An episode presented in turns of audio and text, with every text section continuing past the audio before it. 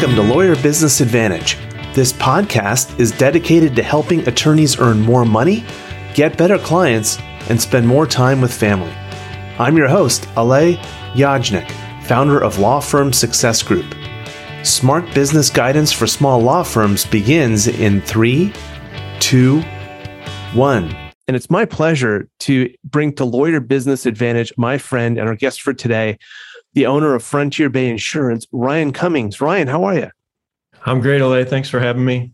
Thank you for joining us today. You're going to be talking about a pretty awesome topic that a lot of small law firms need to know because, quite frankly, they think this issue only impacts large law firms.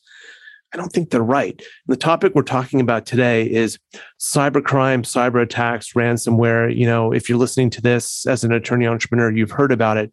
Ryan deals with this stuff all the time. And so, Ryan, um, just for our audience, just point out to everyone why, as an owner of a small law firm, you should be taking notice of what's going on with this cybercrime. Thanks, Alay. Okay, there's a couple of reasons. First and foremost, every law firm is based on client confidentiality. And in the event of a cyber attack, obviously, that client confidentiality goes right out the door. Uh, I was talking with one of the wholesalers I deal with for cyber insurance, seven ransomware attacks in the past two weeks on law firms under three million in sales. Oh my gosh! So yes, to say it only happens to the big boys um, is just not accurate. It's not true. It just it, it's not newsworthy when it happens to one of your clients or my clients.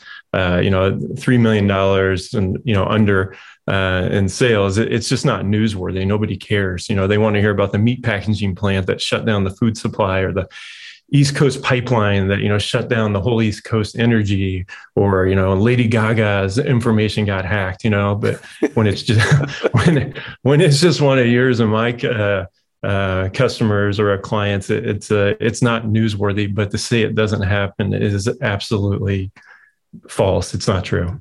Wow, and you know that reminds me actually. Um, uh, this was about uh, about a year ago. Um, one of the small law firms that I know of, not a client, but uh, someone who I know and respect, who runs a really good law firm. Um, his account had been hacked, and there was a ransomware attack.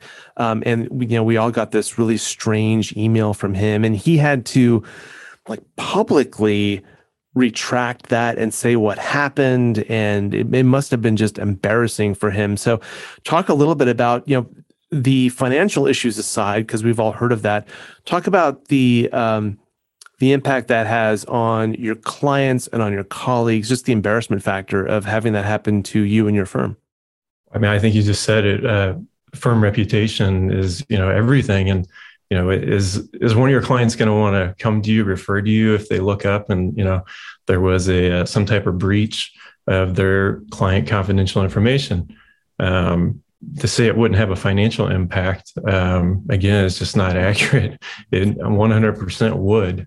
Um, and there's just you know not to mention like you know as far as like every firm is based off of billable hours you know and this isn't i don't feel like this is fear mongering because it's happening and it has happened and it'll continue to happen and it's not like a matter of if a cyber event is going to affect you it's just a matter of when and so i think firms whether they're large or small and actually the small medium sized firms are more at risk than the bigger ones because they don't have the, the ways and means and budgets to put protections in place, and so they're actually a they're actually an easier target. The ransom may not be as large, but they're actually an easier target. Yeah, that's an excellent point, and uh, they're they're much more likely to have outdated uh, software that has security holes they probably don't have you know password managers. And so they're you know they're using the same password on several sites and it's probably not a strong password. It's something that you know they're the name of their pet and some numbers attached to it and an exclamation point you know or something like that. Um, and so yeah they they totally are. Um, but in looking at you know the IT stack that's required to really take an organization and make it very resistant to cyber attacks it's a lot of money and it's a lot of training and it's a lot of software. And my concern is for small firms, they neither have the time nor do they oftentimes have the finances to put in place all the protections they need to put in place. And so I think, Ryan, this may be where you come in. So tell us a little bit about the cyber insurance space and how it's evolved. Well, it you know it used to be. I think the pol- first policy I wrote in cyber was in 2016, um, and it has evolved a lot a lot since then. Um, you know, it used to be like two, three questions like, have you had a cyber event? Do you know of anything that happened or could have happened? No. Okay, here, sign here. Here's your cyber policy. But that's changed, particularly uh, with uh, the pandemic. Um, now all the carriers um, now have a long a I don't want to say a laundry list, but at least 10 to 16 questions of asking, do you have these do you have these minimums in place? Because if you don't, we won't even offer a quote to you. It's kind of like asking for building insurance, but not having a lock on the door, um, or not having a burglar alarm, but wanting fire insurance. Um, you know, you just got to have these minimums in place now uh, for your computer network. Like, you know, um, I'll just give you a couple, just quick ones. Like, uh, do you run like Microsoft 7, Microsoft Windows 7, or uh, Microsoft Windows Server 2008 that are like unsupported systems? Um, you know, do you install like download and install patches within 30 days? That's just a couple questions. But if you can't answer those correctly, they won't even offer cyber to you. But if you can answer those correctly, which most IT people that are familiar with cyber, and most of them have been forced to become familiar with cyber, you'll be able to answer them correctly for the insurance company. And it's not, I mean, obviously, you know, money is money. And so, you know, obviously no firm is going to want to be throwing away money, but it's not like it's, um, they're not outrageous policies. Like I'll give you an example because obviously premium is always important. Actually, Ryan, I want to hold you up right there because you said something that I think um, a lot of our audience members need to know about. You know, as attorney entrepreneurs, they may not have an IT person, or you know, their IT person um, may not be closely engaged with the firm. So, in the event that they don't have an IT person, you know, and they're using a relative or a friend or themselves, you know, as as their IT provider, um, and they're not able to answer some of those questions that you mentioned in the cyber policy, what would you suggest that they do? Well, I mean, honestly, there, there's uh, there's only like ten to sixteen of them, and uh, yeah. So if you can't answer those, you probably need to go get an IT person that can help you answer those. no, you're you're absolutely right. That's that's what I've actually I've had a couple people that have come back and kicked me back the questions, and like there's like 16 of them, and three of them have come back as no, and I'm like, I've actually referred IT people to them because I'm like, you got to be able to answer yes to these.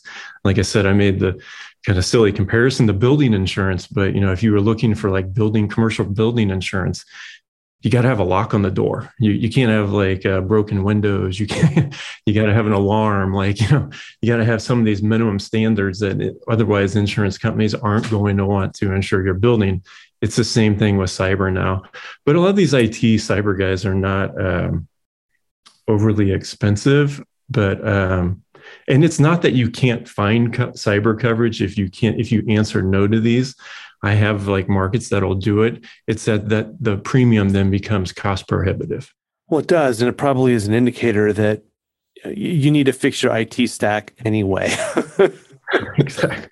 Yeah, no, that's that's the whole thing. If you can't, I just sent somebody. They sent me back the questions, and I sent them a quote, and I said I could probably get you a quote for half the premium, but you got to be able to answer these questions, yes versus no.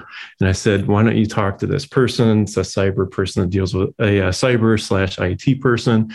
They can get kind of your uh, computer network house in order, and then we can revisit it. So yeah. You know, that's one of the questions too that I had. One of the reasons that people may delay in getting cyber insurance is it's you know, like a lot of these things, right? It's super easy to just put it off. Um, and so they're expecting there's going to be some sort of warning. Maybe they're expecting that uh, the trigger for them to get uh, cyber coverage would be to have a, a law firm that they know, you know, get hacked or to get some sort of a warning message from Microsoft saying, "Oh my gosh, we have this problem," or to hear about it in the news that small law firms are are under attack. You know, when a cyber attack happens, um, how does the law firm typically find out? Most incidents happen because of email compromise. And that, and I think that's why I actually work with quite a few IT people is that they know even if they have all the systems in place, if an employee makes a mistake or uh, a partner makes a mistake in a firm and they click on something, you just let the bad guys in. And so they're usually in your system um, and you don't even know it. By the time they send you an email saying, your system's been compromised, it has been locked, there's a ransomware, uh, we want X amount of dollars paid in three days. There's nothing you, you your data is gone. And so, um, you know, there's certain stuff that you can put in place to try to prevent that. But the biggest issue is human error. Yeah. And, and the, these links are getting so well disguised now. Like, they're links that you would normally recognize and they're off by a letter or a symbol or something that you wouldn't even notice. And when you scale that from one person to, you know, 10, all of whom are sending, you know, 100 to 200 emails a day, because that's what we're dealing with these days. Um, the odds of someone clicking on that link, that's a very innocent looking link, uh, really, really go up. And so to the point where, you know, you definitely want to take the steps to put IT, uh, you know, get your IT up to speed so that you at least are are secure and safe in that regard. And then look at look at cyber coverage so you're covered. So Ryan, tell us if if that happened, let's say you had cyber coverage and you get a ransomware attack and then you get that message. Um, what happens after that? Well, your system will be locked down, uh, like I mentioned. Um, and at that point, um, depending on who your carrier, uh, whoever the cyber carrier is, they're going to have a claims department for intake of the claim. Um, the company that we use, you actually are reporting to a law firm. So you are in uh, attorney client privilege from the get go of the claim. And then depending on, you know, there's a whole bunch of different aspects to the cyber policy. The ransom one for law firm is the most common one, but depending on what what the uh, cyber event is, uh, but if it let's just stick with ransom for simplicity, sure you know it's going to be routed to the appropriate parties. Um, so there would be like a professional negotiator involved. There would be uh, like forensics involved. You know there would be a, a aspect of um, dealing with the ransom. And so that that would kind of be how the claim would start um, was getting that settled. But um, yeah it still takes time even if you have cyber insurance. Um, you know that because the system is locked and there's no guarantee even if the ransom is paid that your system's going to come back 100%. Uh, there's 29% of all small and medium sized firms that they did not get back 25% of all their data. Wow. So 29% of the firms that paid the ransom still didn't get their data back. They got data, they did not get it all back. Oh, they didn't get it all. Okay, I see. Right, right. So, and the biggest thing with law firms versus other industries, uh, had a situation with a company that was like a closet drapery company and their system was hacked. And so it's just as big a deal for any other industry as is a law firm. Their system was hacked. They didn't have the coverage. And so they just kind of had to start over. Well, what happens with a law firm, even if they said, you know what, we're not paying the ransom, the the bad guys say, hey, if you don't pay the ransom, we're going to release the information. So with, like I said, a closet drapery company, it's not no one really cares. Yeah that's right. So i mean nothing against closet drapery companies but no one really cares. But in a law firm because the law firm is based on client confidentiality if they were to release that data out into the internet to the media it'd be devastating. it'd be devastating to the law firm. So you're kind of you know kind of in that situation where you almost have it almost has to be paid yeah, absolutely. And that's why law firms and accounting firms are such common targets. So, one of the other questions I get, or not questions, but statements I get from attorneys when we talk about this is they'll say, Oh, I use Clio, or, you know, and I use QuickBooks Online. Everything I have is up in the cloud. I don't actually have much on my system. So, I, I, I suspect you have a response and a thought based on that. Oh, we hear that a lot. And I think that's one of the big misconceptions is that, you know, when you, you see like these, uh, like OneDrive, Google Drive, Dropbox. Those are all cloud storage. Um, and there's a difference between cloud storage and cloud backup. Um, on cloud storage like this, uh, and there's a bunch of them out there. You know, if you were to make a change and then you put it in there, then I can see the change, um, and then it's updated. But with cloud backup, it actually makes a copy, so you're minimizing in the event that there was a, a breach or a cyber event, there's a copy of it saved and so you are minimizing it um, but again with even if you do have that uh, cloud backup again with law firms what makes them so different from a lot of other in, uh, industries is that if you said, hey, well, we have a backup, we don't care, we're not paying it. If they release that data, it's so detrimental to the firm. Sure. Sure. And if you are using a cloud based solution, I expect like Gmail, you know, which operates in the cloud, or uh, Clio, which operates in the cloud, or QuickBooks Online, which operates in the cloud, they may not create copies locally in your computer. Um, they may, depending on how they're set up. But even then, you're only one password away from having, you know, having these people get access to even that information. So it's not really that strong of a deterrent. Exactly, and you got to remember, like they're in your system, so it's not like uh, they got in and then you got a ransomware. They're in there for quite a while. So anything that you anything that you click on, they can see as well. So, all right, that's just um, scary. it it is scary. So, you know, and I think one of the other big misconceptions within uh, the the industry is that people think they have coverage within their errors and omissions, their malpractice policy. And I always tell people if you don't have a standalone cyber policy, you don't have cyber coverage. And there is some overlapping coverage. It's usually a sublimit, and it's just not sufficient for what's going on today. So how would they know if they're if whatever they have in their existing E&O policy or general liability policy, if that's yeah, because it has something in there about cyber coverage, how do they know if that's going to be enough or not? I was honestly, I tell people just as simple as this: if you're not paying a separate premium for your cyber policy, you don't have what you need. Um, like I said, they'll throw in some stuff. Some carriers will with the E and O, but if you don't have a standalone where you're writing either a, a separate check or signing a separate application, you don't have what what you should have when it comes to cyber. Got it. Is that something you can help them with if they? Um Absolutely. Have a policy to take a look at it for them. Absolutely. Sometimes you'll see some overlap with like data breach, and it'll be like a sublimit, and that's great. And you have that uh, if you have it, but um, it's just, that's just one aspect of the cyber insurance. Got it. And then Ryan, what uh, what geographies uh, does Frontier Bay Insurance operate in? Um, you know, anywhere in California, mostly. Um, I did talk to somebody in Boston, so Texas. I'd, I would say there's not a whole lot of places I can't go to. Um, so I would say anywhere, uh, any state is uh, not too far because it's not like uh, with these policies, people want to see me in person. So um, I'm predominantly in California just because that's where we're located. Sure. Um, but it, there's no uh, there's no restrictions as far as where I can or cannot go or where I can and cannot quote. Yeah, that's great to hear. So anyone across the country can get in touch with you and you'll help them out. Um, and I know you specialize in working with small law firms, uh, which is really cool. Love to hear about how you ended up focusing on the small law firm space, and would also like to find out what is what you find so interesting about um, cyber coverage in particular.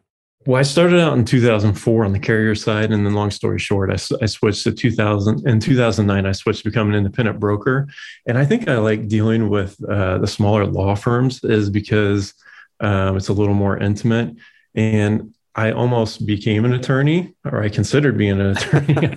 um, I didn't, and so a lot of times when I end up talking to them, even though we're talking about their the insurance, a lot of times I'll, I'll just start asking them questions and I, I, love hearing their stories. I love what they do. I think the law is fascinating, and so uh, just hearing their stories and what they do on a daily basis and interpreting the law is, um, I, th- I find it fascinating, and that's so that's awesome. why I, that's why I like working with them. Great. And and what do you find really interesting about um, about cyber coverage and and cyber policies? I, I don't know that I, I mean I do find it interesting and I, it's new and I just think that it's as much as law firms have E&O insurance, you know, and I'd say 99% of them have E&O malpractice insurance. I think this cyber insurance is so important. And I think it's just as important as that E&O. And so I almost feel like it's a crusade of uh, making sure that these smaller firms understand the exposure by not having it, the exposure to their survival of their firm. And so, um, I, I, I, like I said, I feel like it's almost like a mission to explain it to them so that they understand uh, why they need it and why it's so important. And I wish I could say that, you know, in the coming years, it's going to become less and less necessary because security is going to improve on software and devices. But I think the exact opposite is going to happen as these things become more integrated and the hackers get better. It's going to be easier and easier than ever to do this kind of thing. Absolutely. Um, yeah, I do think with, uh, with, with the pandemic, everybody working from home, I know there was a huge uptick in uh, in claims for all cyber insurance carriers, but it's not like everybody's going back to the office tomorrow. Right. A lot of people are, are continuing to work remote. So to your point, um, you know, it's going to continue. And as the as the software improves to protect companies, so do the hackers. Just like with any type of crime, um, you know, it's always a cat mouse game, and um, you know, it won't end. So that's why I said, you know, it, it sounds cliche, but you know, it's not a matter of if, but when it will affect you or your firm. And it sounds so cliche to say, like it's a fear mongering commercial, but um, and I wish it was, but I I think you know even having like a plan in place if if something was to happen um, is what I always recommend to people as well because I think you know it's it is likely to happen at some point. It's scary. We haven't even gotten into mobile devices, and you know when you're connecting to that hotspot in the airport or you know something like that, or you connect to your hotspot at Starbucks or whatever. What what can happen there? So um, yeah, I totally agree with you, Ryan. And so, what are some of the things that, um, you know, switching over to your business for for a moment, what are some of the things that excite you about Frontier Bay Insurance over the next year or so? I mean, for me, I think just getting out. It's so nice to, uh, you know, since we're like, I, I wouldn't say we're post pandemic, but maybe we're towards the, hopefully towards the end when people are uh, people are out and um, networking and uh, I wouldn't say shaking hands yet, but um, but uh, you know I just think there's there's something to be said for meeting people in person and body language. And uh, and so much of my business is done with that intimate um, relationship with people. And so my my best how I've grown my business is by other customers referring me to people. And so I'm so excited to be out just talking to people. And uh, like i said having that intimate in-person interaction with people. Awesome. That's great ryan. Um, and so if people want to reach you understanding that many of my listeners may not be able to meet with you in person but they will still be able to meet with you and you can take a look at their uh, current cyber policy or their e&o policy and, and see if how well they're protected uh, what's the best way for them to contact you just email uh, is probably the easiest. Um, and my email is Ryan, R Y A N, Ryan at Frontier Bay, B A Y I N S dot com. So it's Ryan at Frontier Bay, I N S dot com. Um, so we make the process really easy uh, for law firms. I know it's, uh, you know, filling out applications is not something that anybody wants to do, uh, particularly a smaller law firm, but we do make the process extremely easy uh, whether it's for E&O or cyber insurance to get a quote. Awesome. Ryan, thank you so much for sharing with us your expertise here today. Really appreciate it. Uh, thank you for being a guest on Lawyer Business Advantage. Thanks so much, Alay. Really appreciate you letting me uh, come on with you. Everyone, that is Ryan Cummings, owner of Frontier Bay Insurance and cyber uh, cyber crime expert. Great having you with us, Ryan. Thank you. Thank you, Alay. And that's a wrap for this episode of the Lawyer Business Advantage podcast. One thing that would really help both us and other new potential listeners is for you to rate this show and leave a comment in iTunes, Stitcher, or wherever you tune in to listen. And I want to hear from you, so connect with me on LinkedIn and let me know what you think of this episode. And if you are a solo or an owner of a small law firm and you're looking to earn more money, attract better clients, or reduce your stress, we would love to talk with you to see how we can help. Request your free law firm assessment by visiting lawfirmsuccessgroup.com. Again, that URL is lawfirmsuccessgroup.com. We look forward to talking with you soon. Thank you for listening. My name is Alay Yajnik. Until next time, remember, you can seize freedom, you can embrace happiness, you can build your perfect practice.